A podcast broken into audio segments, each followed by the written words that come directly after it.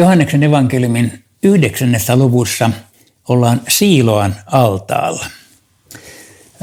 Tässä kuvassa on Siiloan altaan portaat, mutta jos joku teistä on joskus vuosikymmeniä sitten käynyt Israelissa, niin teille ei ole näytetty tätä paikkaa, vaan, vaan eräs toinen paikka tuolla vähän ylempänä.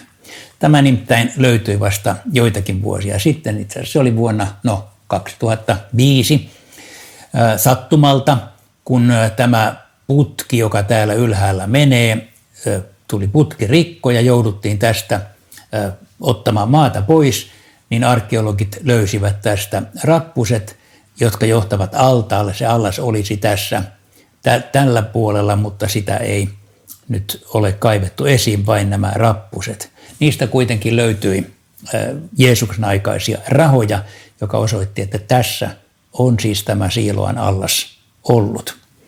Siellä Jeesus kohtaa miehen, joka on ollut syntymästään saakka sokea. Ja opetuslapset kysyvät, Rabbi, kuka on tehnyt synnin, jonka vuoksi hän on syntynyt sokeana, hän itsekö vai hänen vanhempansa? Jeesus vastasi, ei hän, eivätkä hänen vanhempansa. Näin on tapahtunut, jotta Jumalan teot tulisivat hänessä julki. Että oikeastaan voidaan sanoa, että syy tämän miehen sokeuteen ei ole hänen menneisyydessään, vaan tulevaisuudessa. Tämä kertomus muistuttaa raamatun lukijoita on 2000 vuotta muistuttanut siitä, että Jeesus voi parantaa jopa tämmöisen sairauden. Jakeessa kuusi Jeesus sylkäisi maahan, teki syljestä tahnaa ja siveli sitä miehen silmiin. Ja sitten hän sanoi, mene Siiloan altaalle peseytymään. Ja siellä mies sai näkönsä. Nyt tämä tahtaan tekeminen on eräänlainen sen ajan lääke. Niin että me voisimme tässä yhteydessä kysyä, miten Jeesus parantaa, voidaanko tai pitääkö kristittyjen käyttää myös lääkkeitä. Oikea vastaus on kyllä sekä lääkkeiden avulla että joskus ihmeenomaisesti. Ja tosiaan tässä herää tämä kysymys, onko sairaus synnin seuraus? Jeesuksen vastaus on ei ole.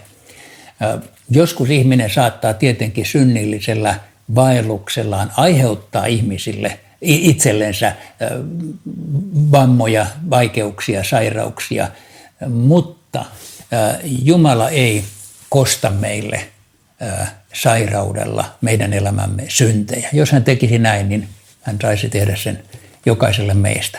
Tämä on siis hyvin tärkeä raamatullinen totuus, koska jokainen ihminen joskus miettii, kun tulee vaikeuksia, sairauksia, onnettomuukset, mistä tämä johtuu, mitä olen tehnyt, että minulle tulee tällainen. Kysymys on väärä. Ne eivät ole Jumalan rangaistusta tai kostoa. Se on Jumalan sallimusta, Jumalan rakkautta. Jumalalla on siihen vastaus ja apu, niin kuin tässäkin tapauksessa. Joskus parantamiskertomusten yhteydessä herää kysymys, tarvitko siinä olla parannettavan usko, jotta hän parantuisi. Tämä kertomus on selvä esimerkki siitä, että Jeesuksen usko riittää, parannettavalla ei sitä ollut. Nimittäin kun Jeesus myöhemmin kohtaa tämän miehen, niin se kerrotaan jakeessa 35. Tavatessaan hänet Jeesus kysyi, uskotko ihmisen poikaan? Jeesus muuten käyttää tätä nimeä ihmisen poika itsestään erittäin monta kertaa, aina kolmannessa persoonassa, ja kukaan muu koskaan ei käytä sitä kuin hän. Hän on, se nimi tulee vanhasta testamentista Danielin kirjan seitsemännestä luvusta, jossa puhutaan ihmisen pojasta. Mies kysyi, Herra, kuka hän on? Sano, jotta voisin uskoa. Toisin sanoen, mies ei tietänyt Jeesuksesta mitään, ei hän uskonut Jeesukseen ennen paranemista. Jeesus sanoo, sinä olet nähnyt hänet, hän on tässä ja puhuu kanssasi.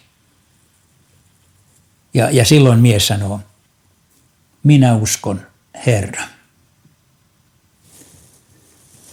Tänäänkin Jeesus kutsuu meitä sanomaan, minä uskon Herra. Ja se on se usko, joka pelastaa meidät. Joskus se parantaa sairauksia, joskus ei, mutta lopullinen paraneminen joka tapauksessa on odotettavissa ikuisessa elämässä.